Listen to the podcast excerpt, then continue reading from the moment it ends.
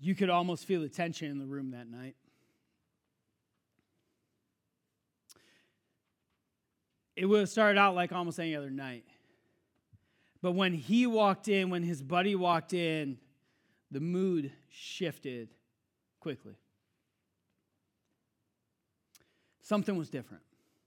Something was off. Something was about to happen, and he didn't quite know what it was, but he was in tune enough to realize that there was something in the atmosphere that was shifting. You see, it wasn't the first time that these two buddies would have this a hard conversation in life. It's not the first time that one of them would have a, a, hard, difficult conversation of confrontation and struggle that's been going on. This isn't the first rodeo, so to say, but this one, this one would be different. Because this hard conversation was one that has the potential to change the trajectory of, of this man's life from this moment forward. So his buddy started to share a story. And as he's painting the story, it's, it's simply a story about right and wrong. And it leads to a conversation of hidden brokenness, hidden sin, lead to a conversation about murder, adultery, and shame and guilt that the king has been walking around with every day since that one night.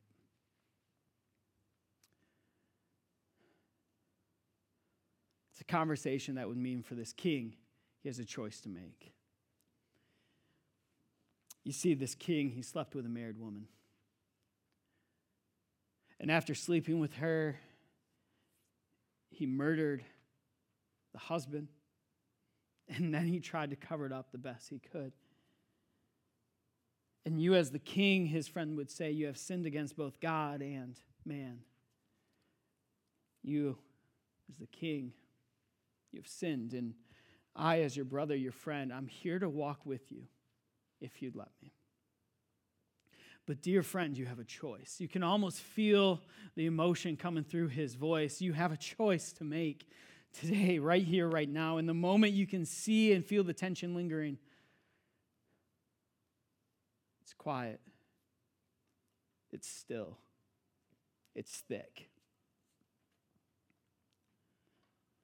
the confrontation between Nathan and David is unfolding right before our eyes. For us, that might be this big political leader right here whose affair comes to light after being covered up for some time. Or, or, maybe in today's world, it would be comparable to the celebrity pastor who has sent out and engaging in outside sexual behaviors with somebody who is not their spouse. It's the CEO who got busted with those images and his late night urges that he was indulging in. For us, we know this story probably all too well that's been painted and played out right before our eyes. But you see, in this moment, David has a choice. David has a choice. Option A I can issue as David, I can come to Nathan and say, Nathan, here's this non disclosure agreement that you will sign, and we will never speak of this again, and it will never come up, and nobody will know. You will sign this or you will die. Option B. You're right. I have sinned and I need to fall face first at the throne of God and repent of what I have done. My brother, my friend, Thank you. David has the choice. And this is where we pick up. We pick up today, closing this, this series in Psalm 51. This is the psalm that would be essentially written after David comes before God in the moments of repentance, pleading before God and repenting before God, pouring out his heart. David chooses option B. He doesn't go with a non disclosure agreement. And in, the, in Psalm 51, this is where we are. This is the, the reflection, this is the reaction of David. And it's a beautiful, beautiful psalm. Look at how David starts it out, verses 1 through 4. Have mercy on, God, on me, O God, because of your unfailing love. Because of your great compassion, blot out the stain of my sins. Wash me clean from my guilt. Purify me from my sin. I recognize my rebellion. It haunts me day and night. Against you and you alone have I sinned. I have done what is evil in your sight. You will be proved right in what you say, and your judgment against me is just. Have mercy on me, O God. He starts out this psalm with such a beautiful and heartfelt plea Have mercy on me. Have mercy on me according to your loving kindness. Have mercy on me because of your great compassion. Have mercy on me. This is in the Hebrew, God's hesed. It's this unfailing, deep love that is faithful to the very end, faithful through all situations. This is God's core of who He is. And David is pleading. He is falling before the throne and he's pouring out his heart to God in this moment. It's the faithfulness and the loyalty to God's people that David is pleading on that behalf. The multitude of your tender mercies. What struck me is uh, when you think about this moment, at least for me in my own life, I can think about the times where I've been so overcome and even burdened by the multitude of my sins that sometimes I feel as almost I'm too far gone. You know what I'm saying with that? Right. But here's the reality we can never forget that God's multitude of mercies far exceed our sin and our brokenness. Look at David. This is a man, a king that God anointed and appointed, and he fails. He fails, but yet, but yet, God's mercy and his love and his grace far out, outweigh, far exceed all of the brokenness, the sin, and the shame and the guilt that David has walked in in his life. And it's the same for us today. No matter how broken, no matter how messed up and tore up from the floor up we may be, God's grace far outweighs and exceeds our brokenness and our sin and our shame in life. And that's good news for a hurting world. That's good news for me as a sinner, by the way, a broken man. And when he's pleading for God to blot out, to, to erase and wipe clean his sin, it's this very interesting thing to think about. Because a few weeks ago, Blake was here, and Blake talked about this question, this almost this tension. And if you were here, maybe you remember the question he asked of, would you rather be forgiven or found innocent? Would you rather be forgiven or found innocent? And what's interesting is as when we dig into this psalm today, when we dig into Psalm 51, we see that exact question come into play. Because David is not just saying, Forgive me for this. David is literally saying, Blot out, wipe away, totally get rid of this on my permanent record. It's not just forgiveness he's asking. No, no, no, no, no. He's, he's asking to be made innocent in God's sight for what he has done. He uses this Hebrew word that literally translates to this, this action of to being washed thoroughly. And it's not just a rinse. It's not just a rinse. It's this kneading, beating, and a deep cleanse that David is seeking. If you think about when uh, I don't do much laundry, Courtney usually does a ton of it because I'm that guy who just takes a whole entire hamper, walks over, dumps it. Every color, it don't matter, whatever. If there's a dress in there, if there's a dress shirt in there, bathing suit in there, if it's hot pink or white, it's all in there. You know what I'm saying? And it's fine. I don't care. It's good. I, I'll wear a pink dress shirt to a wedding, whatever. But I just dump it in. And then you know those instructions with like the the laundry detergent. I just throw a few of those pods in. I'm like, ah, it's a bigger load. We'll throw another one or two in. Hopefully it doesn't overflow. But like, I'm that guy, right? But Courtney, Courtney, when she does laundry, she's very specific with it. And she knows the right like cycles to put stuff on. I didn't even know there were some of those things. Like, but she she knows what she's doing with it. And what's interesting is when I start to think about laundry being washed, I, I could easily just take a shirt, run it under some water, hang it out to dry, and I and I'd be like, oh, that might be good enough, right? I don't do that, by the way. But I could. That's just a rinse, right? But what David is talking here in the Hebrew language, it literally goes deeper than that. It's this deep sense of kneading and beating and scraping and totally deeply cleansing what he has done. David knew that he'd been living in this sin for possibly a year or so before he wrote this. And now he's falling down asking for a deep cleanse for innocence, to be restored for healing.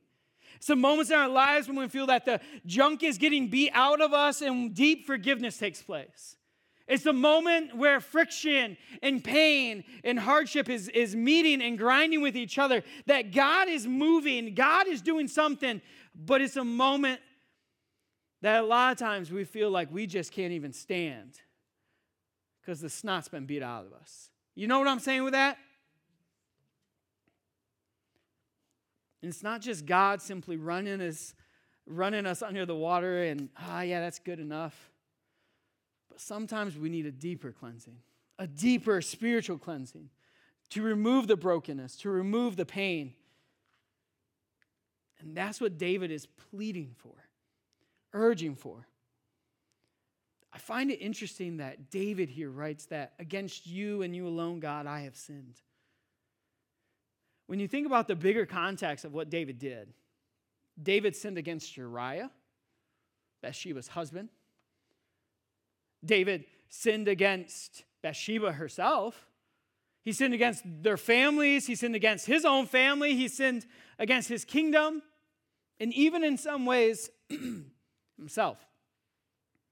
But when David writes, I have sinned against you and you alone, it's almost this contrast that David is feeling that none of this other this shame and sin that I'm walking it doesn't compare for me because I have sinned against you and you alone. And he's broken. He, he, he can't he can't wrestle any longer with the brokenness and disconnect that he's feeling with God. Because here's why. That night, God was there. God saw it, He heard it, He was there. The filthiness for David may be that he did the sin in the presence of God Himself. And this struggle, this tension that David is walking in, that he is no longer able to hold back this secret sin. Nathan has confronted him and he no longer can hide it.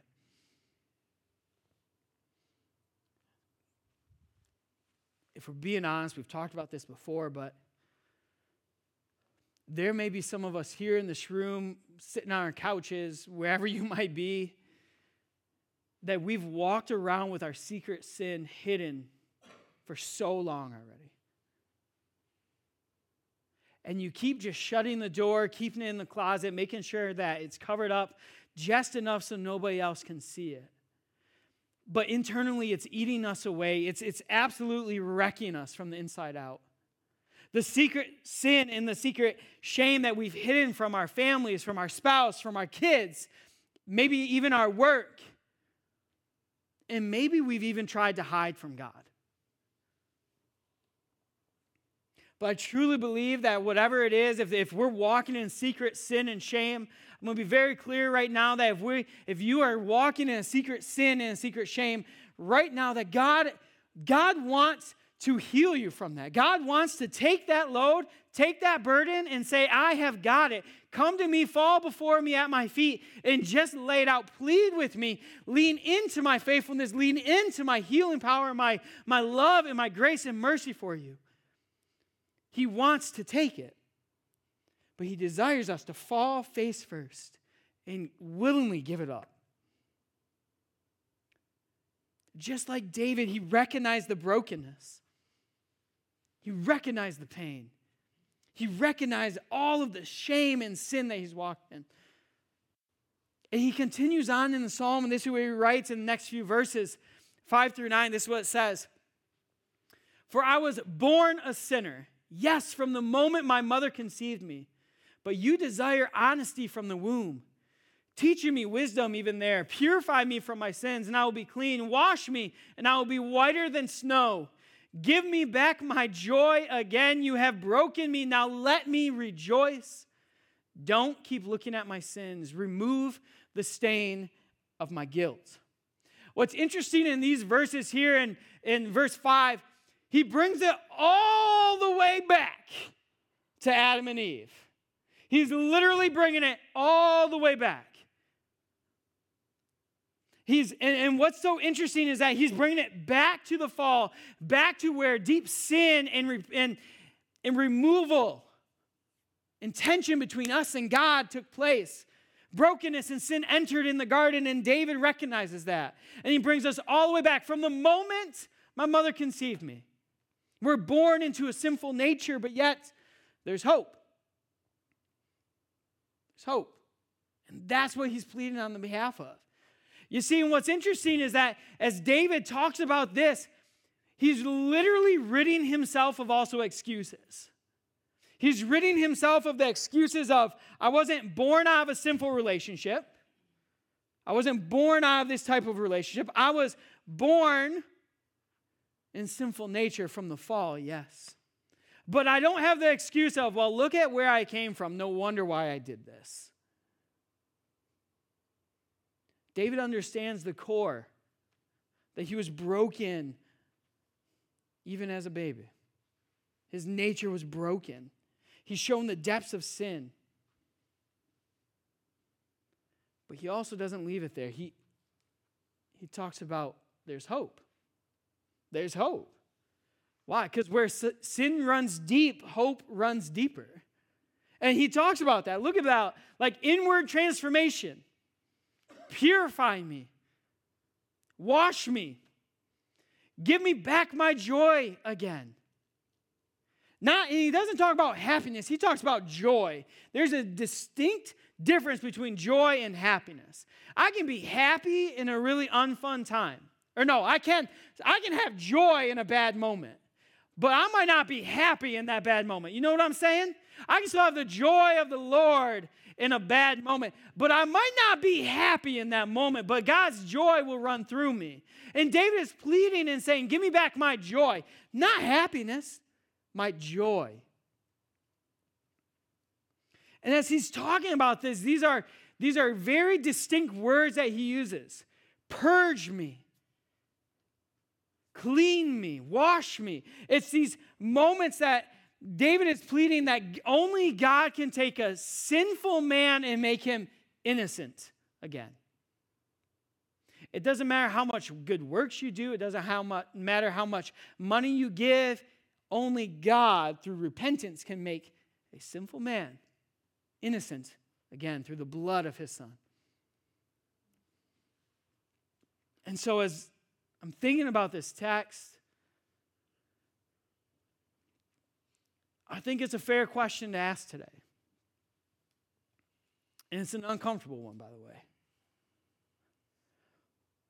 But what thing right now may you be coming to God asking Him to purge you from and make innocent in His name again?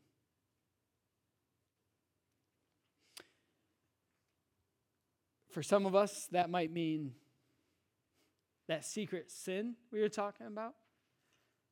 God may be asking us to come to Him today and ask for Him to purge us of that and make us innocent again.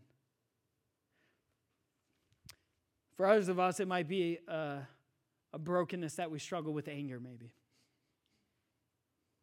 I lose my temper quickly.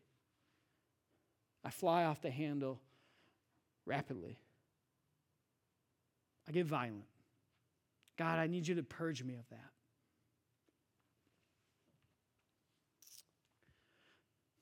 God, I have a deep sense of bitterness towards my spouse.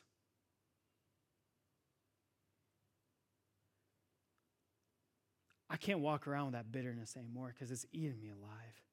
Would you purge me of that and make me innocent? And for others of us, maybe in this room online, it may just be flat out God, I've been a sinner.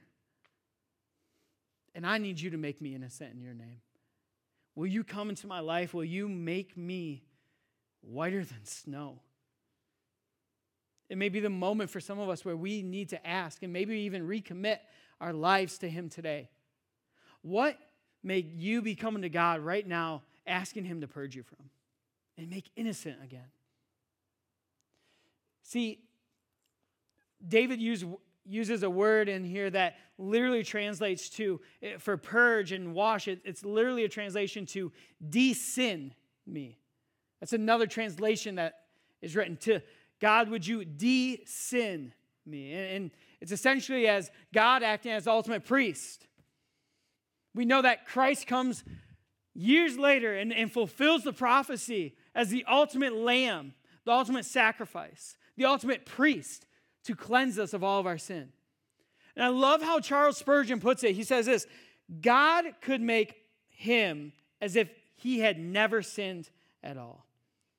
Such is the power of the cleansing work of God upon the heart that he can restore innocence to us and make us as if we had never been stained with transgressions at all.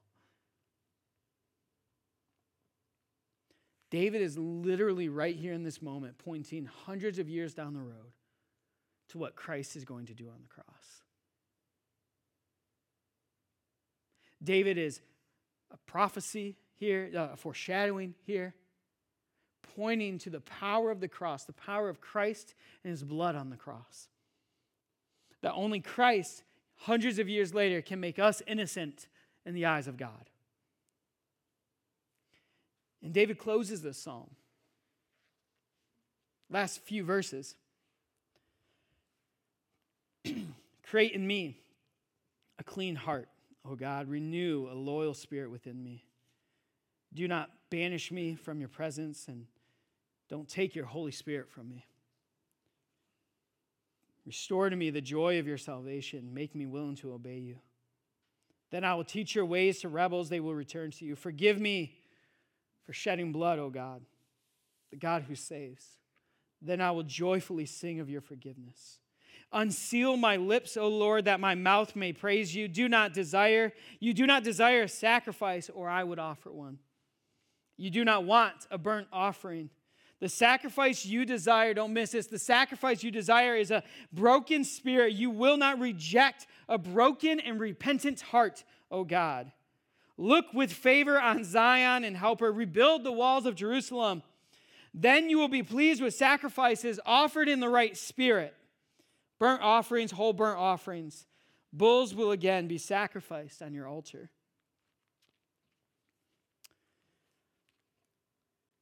What's interesting is that David asks for God to make in him a new heart. What's interesting in that is that in Ezekiel, it literally talks exactly about that. Ezekiel 36, 26, it says this I will give you a new heart. I'll put a new spirit in you. I will take out your stony, stubborn heart and give you a tender, responsive heart. And that's great. But the next verse is so critical as well and I will put my spirit in you so that you will follow my decrees and be careful to obey my regulations. Here's the reality it's not that we just want a new heart and that would fix everything. Don't miss this. David even pleaded back in Psalm 51, making me a new heart. But then he also talks about, give me your spirit. And Ezekiel talks about that. I'll give you a new heart. I will take the stony, stubborn, broken heart, and I will put my spirit within you.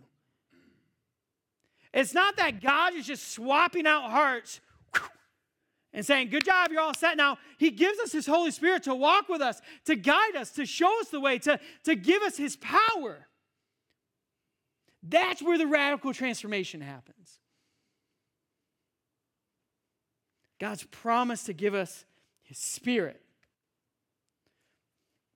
Prophetic words of yet to come, of Christ and the work He would do. Prophetic words of Acts chapter 2 and Pentecost. Prophetic words of the church today. We find it way back in David and Ezekiel. Because God doesn't just want to swap out our hearts. No, no, no, no, no.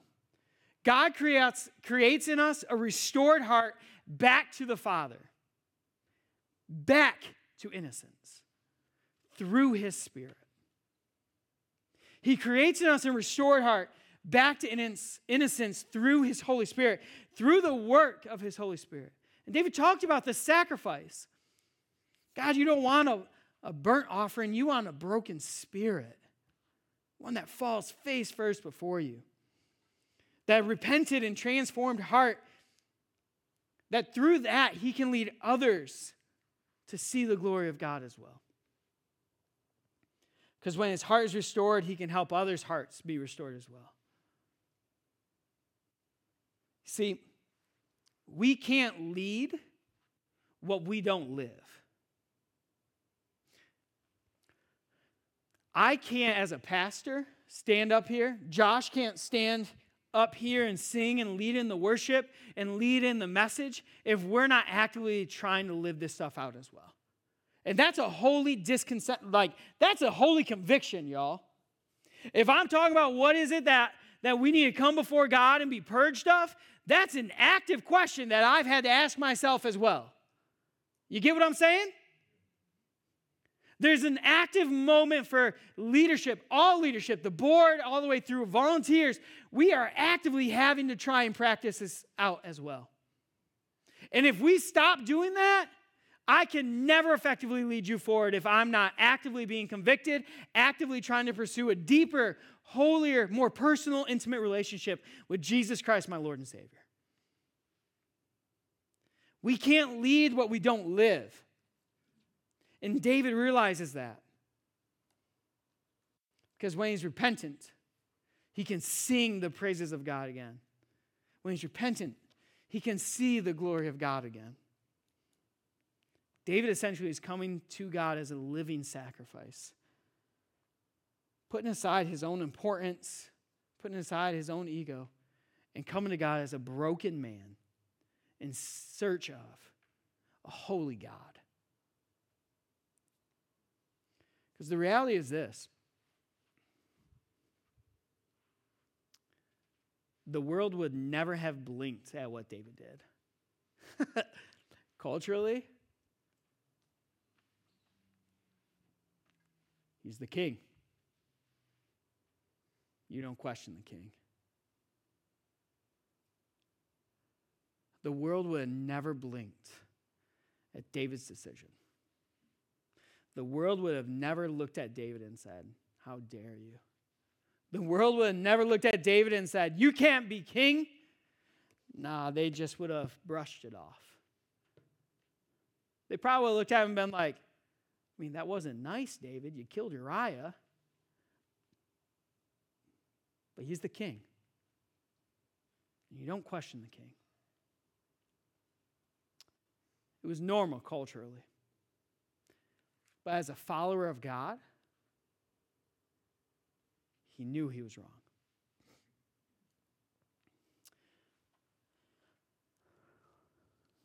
Go back to that room that night as David was standing there with Nathan.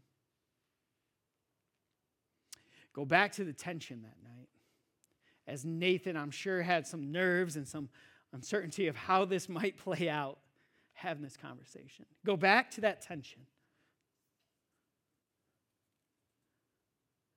The moment before David decides what to do option A, option B. Because when David chose option B, when David ripped up the non disclosure agreement and he said, I'm going to repent, you, my brother, you were right. That's the moment where we get a glimpse of what it looks like to be a man after God's own heart, to pursue right over wrong, just over unjust. David made a choice. See, he could have ignored and walked away from Nathan. He could have kicked him out of his chambers. But he didn't. He chose to not make any excuses. And he chose to be rebuked and called out and held accountable. And he chose to come before God and ask God to purge him, clean him, make him innocent again. As we close today, as Josh comes up, I just have a few maybe thoughts real quick. And the one thought is this is that I remember I remember going to class in college. And I remember one of my professors talking about this reality. Like one day, you know, when you are in the church, I was going to be a youth pastor, you know, they're like, you're dealing with students, so like, Good luck getting them to read the Bible sometimes. And I'm like, preach. But the reality was this, he, and, and I remember it clear as day. Her name is Dr. White. And Dr. White is this, um, is this incredible professor. She's this black lady who does urban ministry like nobody I've ever met. And I remember listening to her and getting excited because I was like, I want to be like her. She just has this like urge and fire to see people come to Jesus, and she don't care where you're at or what you're doing. If she's that lady who will walk into the ghetto and be like, "Do you know Jesus?" Because I do. Let me talk to you about Jesus. You know what I mean? And she's like, here's what she's learned, and I'll never forget it. She says, People may not always read the Bible, but they will always read you. So, what's your life saying? And I was like, that's a really great quote. I wish you never would have shared it with me.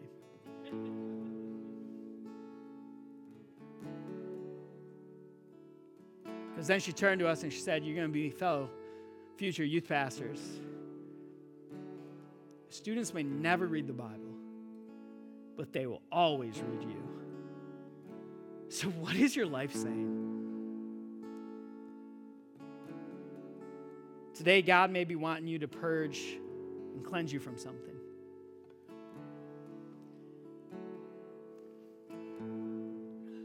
So, what may God be wanting to purge you and cleanse you from? What sin and shame may God be calling you to lay before Him in repentance today?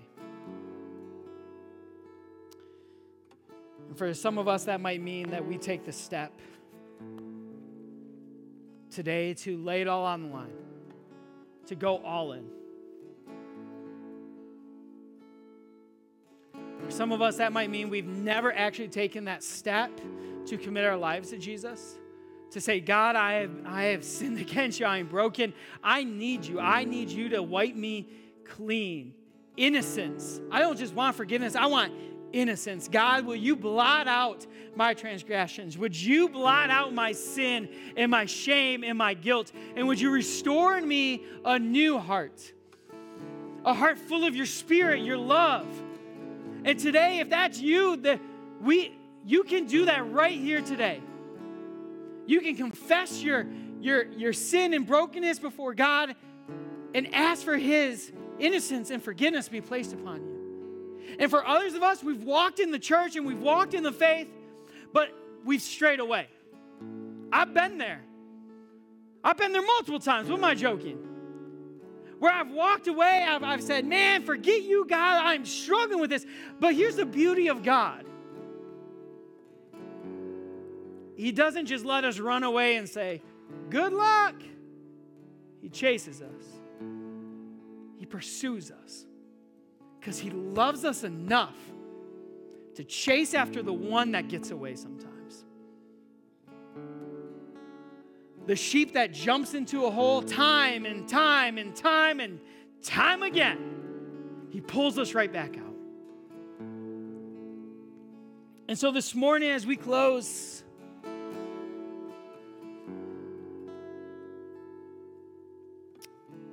I want to invite us to get uncomfortable. And so I'm going to pray, and after I'm done praying, I'm not going to say amen.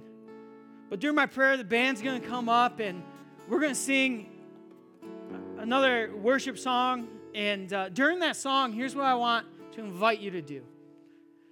For some of us, this is going to be uncomfortable in a stretch, and that's good. I want to invite you to get uncomfortable and to seek a posture of brokenness before God.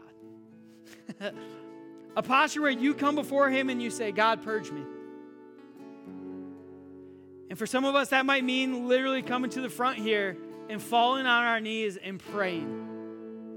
Use this as an altar. For others of us, it might mean I'm going to be hanging out in the front row. And others of us, if, if, if today you need prayer, if you've been walking in brokenness and shame and sin, and you just want somebody to pray for you or pray with you, I'm going to be right up front and I'd love the opportunity to pray for you. For some of us, that might mean sitting at our seat, quieting our soul. But I want to challenge you to get into a posture of brokenness today. A posture where you say, God, I can't handle it anymore. God, you are a God. You are the only God who can do this. You're the only one. You are the only one who can take a broken mess and make great beauty out of it. So, would you make me innocent in your name again? So, I want to invite you into that posture. As the band comes up and as we continue to worship, the front's going to be open as an altar. I'm going to be hanging out up front. Whatever God is leading you to do, don't ignore it today. Don't ignore it today. Because God's at work. Father, I just thank you for this morning. But God, I thank you for being a God who a God who does incredible things, Lord. I thank you for being a God who walks with us in our brokenness and our sin and our shame. I thank you for being a God who chases after us, who willingly pursues us. And Father, I pray right now in the name of the Holy Spirit that your spirit would fall on these people, your spirit would fall on the people watching online, and that we would take a posture of brokenness, that we would come to you and we would ask you to purge us, to rid us, to cleanse us again, Lord, and make us innocent in your name. So, Father, in these next few moments, I pray that you would speak directly to our hearts. And God, I ask that you would make us uncomfortable today. Lead us to a posture where we are broken before you and wholly surrendered to whatever you have in store. So, Lord, we just pray that you would move boldly and swiftly right here, right now.